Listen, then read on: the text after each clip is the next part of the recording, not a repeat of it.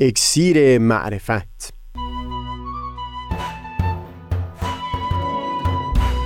مروری بر مزامین کتاب ایقان این گفتار نقشی نو رنج حیوانات.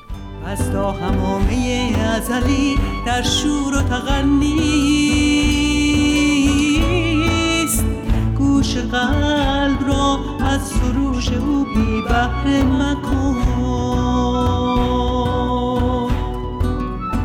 از تا همامه ازلی در شور و تغنیست گوش قلب را از سروش او بی بهره مکن. گوش قلب را از سروش او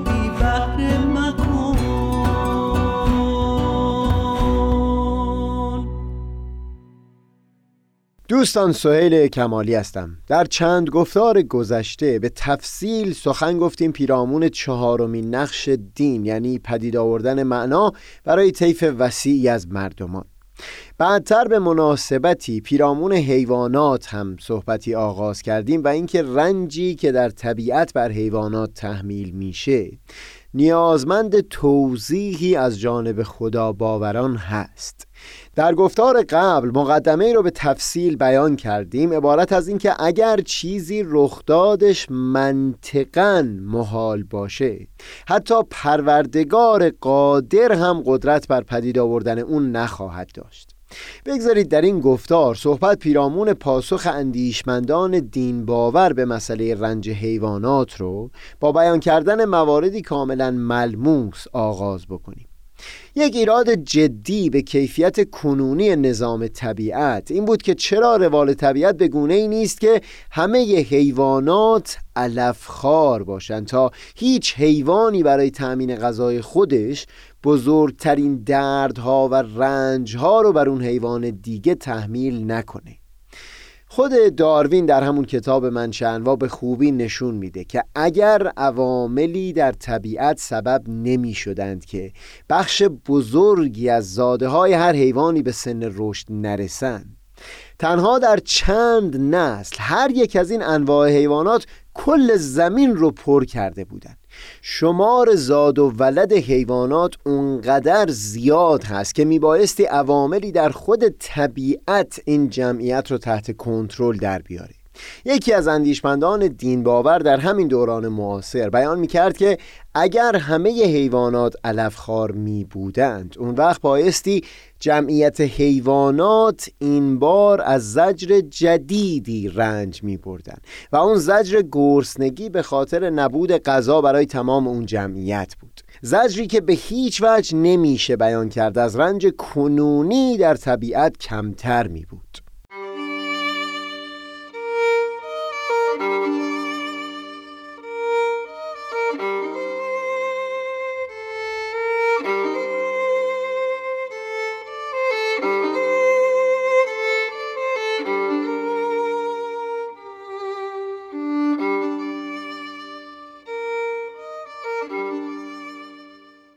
سخنمون از این بود که در نبود شکارچی های طبیعی جمعیت حیوانات علفخوار در بازه زمانی بسیار کوتاه به حدی می رسید که این بار حیوانات با مشکل قحطی و نبود غذا مواجه می شدن. بگذارید چند نمونه رو به عنوان مثال بیان بکنم یک جفت خرگوش اروپایی در تنها یک سال توان این رو دارن که بین سی تا چهل خرگوش دیگه پدید بیارن این در طول عمر این یک جفت می‌تونه به حدود 360 خرگوش برسه. اون جاهایی از دنیا که این خرگوش ها در خود جریان طبیعت به تدریج پدید اومدن و بومی اون منطقه ها بودن. شکارچی های طبیعی مثل گرگ، سیاهگوش و نوع خاصی عقاب جمعیت اونها رو تحت کنترل نگه داشته بودند. اما وقتی در سال 1859 یعنی درست سال انتشار کتاب منشأ انواع داروین 24 عدد خرگوش در استرالیا رهاسازی شدند در کمتر از یک قرن بعد تعداد این خرگوش ها به 600 میلیون رسید. چون بومی اون منطقه نبودن و لذا شکارچی های طبیعی زیادی هم نداشتن. همین خودش به یکی از مشکلات جدی برای اکوسیستم استرالیا تبدیل شده و لطمه جدی به پوشش گیاهی اون منطقه زده. این فقط بیان یک نمونه بود. یک جفت موش قطبی نروژی می‌تونه در طول عمر 192 موش دیگه به وجود بیاره. یک جفت ساریق ویرجینیایی که یک جانور کیسه دار هست می‌تونه بیش از 100 ساریق پدید بیاره. به طور خلاصه مرادم تاکید بر همون نکته پیشین هست یعنی تجسم کردن وضعیتی در طبیعت. که همه حیوانات در اون علفخار می بودند و قرار نبود هیچ حیوانی به عنوان شکارچی طبیعی برای تأمین غذای خودش رنج و دردی بر اون حیوان دیگه تحمیل بکنه.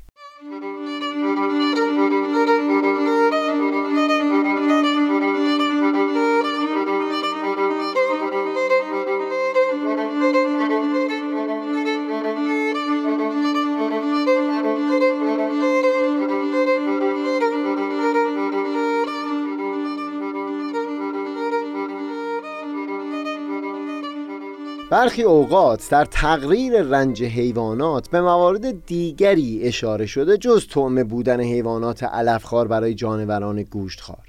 یعنی دردهایی که هم حیوانات علفخوار و هم جانوران گوشتخوار از اون رنج می‌برن. موردهای زیادی که سائقه ای سبب آتش سوزی در جنگل شده و هزاران هزار جانور رو با درد و رنج بسیار هلاک کرده.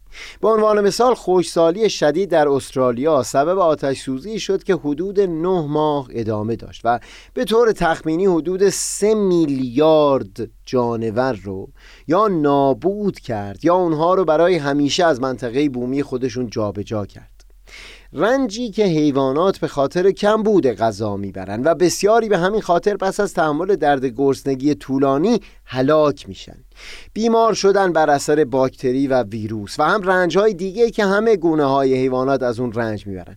پیش از اون که بخوایم بپردازیم به بیان پاسخ اندیشمندان دین باور به همچون رنج هایی درخواستم از شما اینه که به حقیقت این رنج رو از صمیم وجودتون لمس بکنید و به سادگی از کنار اون نگذرید. همونطور که پیشتر هم تاکید کردم سخن در اینجا مربوط است به موجوداتی که دارای اختیار نیستند و لذا این رنج بزرگی که می‌کشند نمی‌تونه مربوط باشه به پرورش فضیلتهای اخلاقی در وجود اونها. لحظاتی درنگ بکنید تا بزرگی این رنج به خوبی لمس بشه.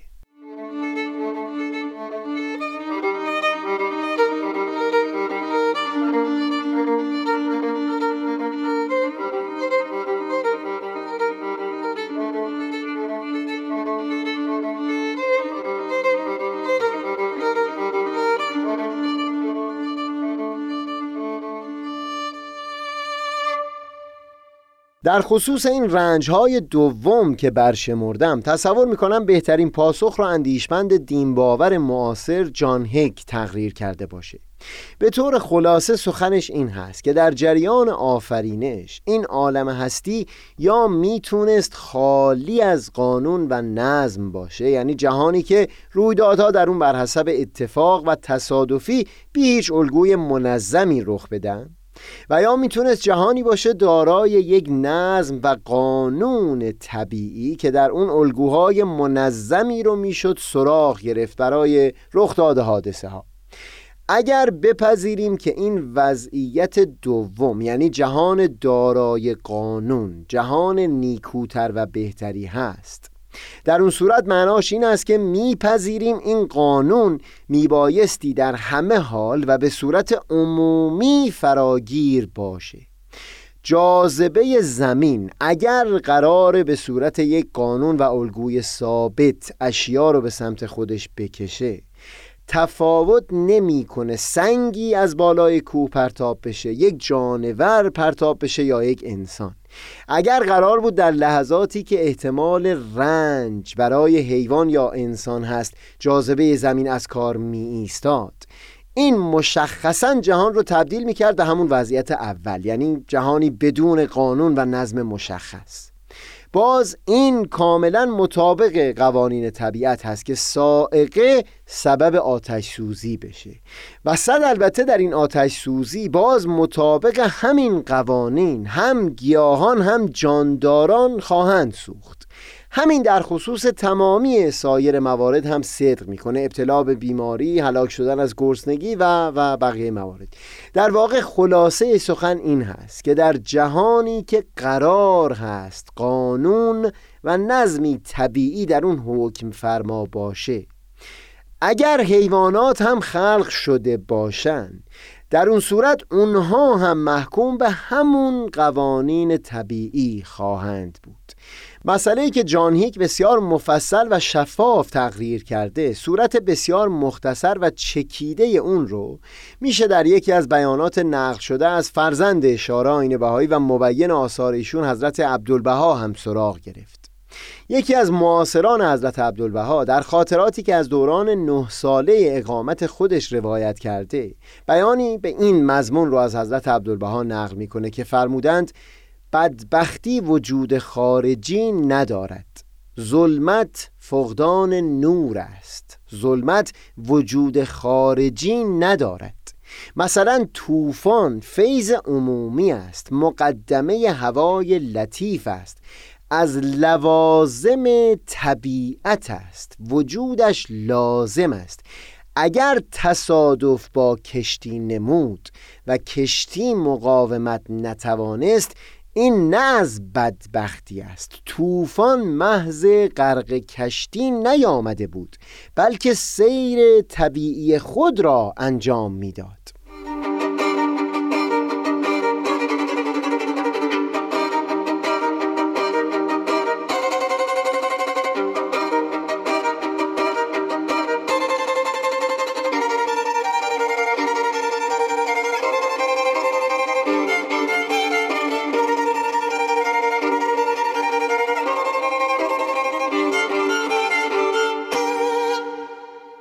اینجای صحبت هر دو پاسخی که وارسی کردیم در واقع بر اساس یک دیدگاه و پیشفرز مشترک بودند.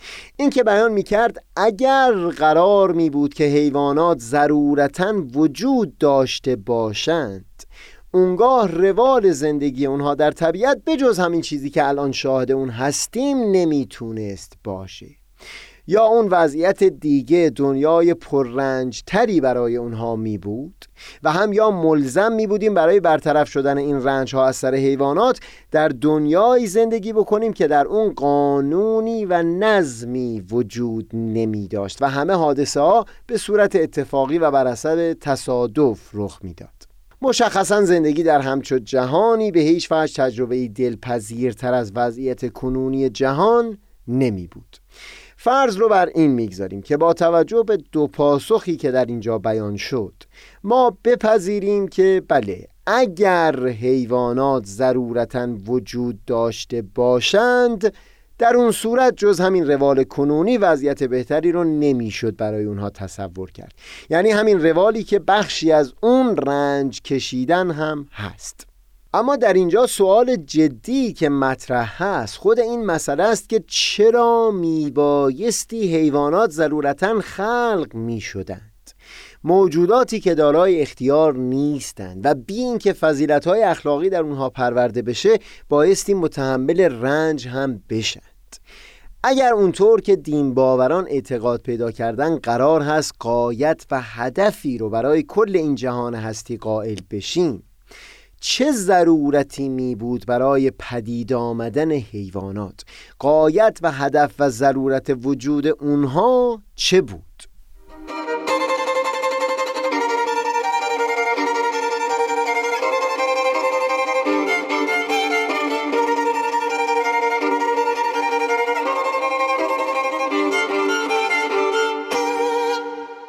در نوشتجات اندیشمندان بهایی و هم در متون مقدس آین بهایی این سوال یعنی ضرورت پدید آمدن حیوانات بیشتر زیر عنوان بحث دیگه یعنی مقصود از حیات عنصری این زندگی جسمانی مطرح شده.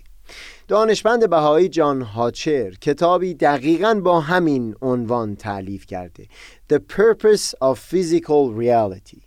من در این گفتار به اختصار اشاره به کلیت دیدگاه می کنم و بعدتر تفصیل مطلب رو از زبان اندیشمندان سایر سنت های دینی هم پی خواهم گرفت. ابتدا تأکید بر این اساسی ترین اصل هست که ویژگی امتیاز بخش انسان از سایر موجودات همانا اختیار انسان هست. مشخصا خود بحث اختیار انسان چندین و چند گفتار میطلبه. چون هم در فلسفه هم متون ادیان هم جامعه شناسی هم روانشناسی و علمهای دیگه مورد وارسی های دقیق قرار گرفته. از سوی برخی کسان انکار شده از سوی برخی کسان پیدا کردن دلیلی برای اثبات اون محال انگاشته شده و دیدگاه های دیگری که بیان شده در این علوم در هر حال این برنامه مجال تفصیل این گفتگوها رو نخواهد داشت و ملزم هستیم اون را حواله بکنیم به برنامه دیگری در سالهای آتی. فعلا بگذارید این پیشفرض رو بپذیریم که ویژگی متمایز کننده انسان از سایر موجودات اختیار در او هست. همین مفهوم را حضرت حالا در لوحی اینطور بیان فرمودند.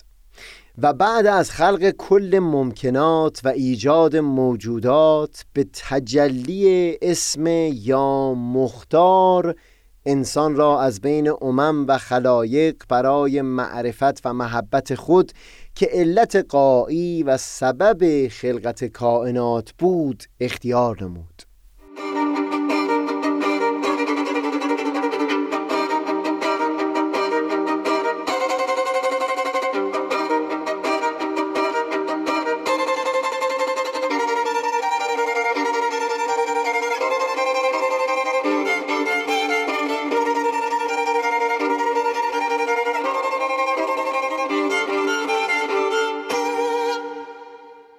در ادامه صحبت بیان خواهیم کرد که اختیار انسان لازمه رسیدن جهان به اون هدف قایی از آفرینش بود.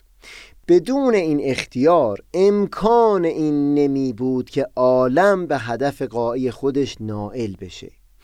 اگر این چنین باشه اونگاه هر اون لوازم و مقدماتی که برای پدید اومدن این اختیار اجتناب ناپذیر می بود هم وجودش ضرورت می داشت ویلیام هاچر ریاضیدان و فیلسوف فقید بهایی یک جا به نیکویی بیان می کرد که اگر به یک فرد اختیار بدن که از بین ده سیب که حقیقتا همگی دقیقا یک شکل و طعم و اندازه رو دارن انتخاب بکنه در واقع اختیاری به او داده نشده. اختیار واقعی زمانی معنا پیدا می‌کنه که تفاوتی می بود بین اون ده شی. به همین ترتیب برای اینکه اختیار آدمی معنا پیدا بکنه میبایستی در مواجهه با مواردی قرار بگیره که به لحاظ اخلاقی دارای ارزشهای گوناگون هستند و نه همگی مشابه و یکسان. اگر انسان در جهانی چشم به جهان میگشود که حیات جسمانی در اون نمی بود یعنی جماد و گیاهان و حیوانات وجود نمی داشتند و هم وجود جسمانی خودش وجود نمی داشت. اونگاه بجز یک گزینه چیزی پیش روی اون نمی بود. امکان این رو نمی داشت که بخواد اختیار بکنه بین این دیدگاه که زندگی او فقط همون حیات جسمانی و امتداد زندگانی حیوانی هست یا اینکه گوشه دیگری از وجود خودش رو اصل و اساس انسانیت خودش لحاظ بکنه. به همین دلیل پدید آمدن این جهان جسمانی جمادات گیاهان و به خصوص حیوانات ضرورت پیدا می کرد برای تحقق و معنادار بودن اختیار انسان. این چکیده مطلب بود اما بگذارید تفصیل اون و نتیجه های اخلاقی و هم معرفتی بسیاری که میشه از اون گرفت رو در گفتارهای بعد پی بگیریم. منم آفتاب بینش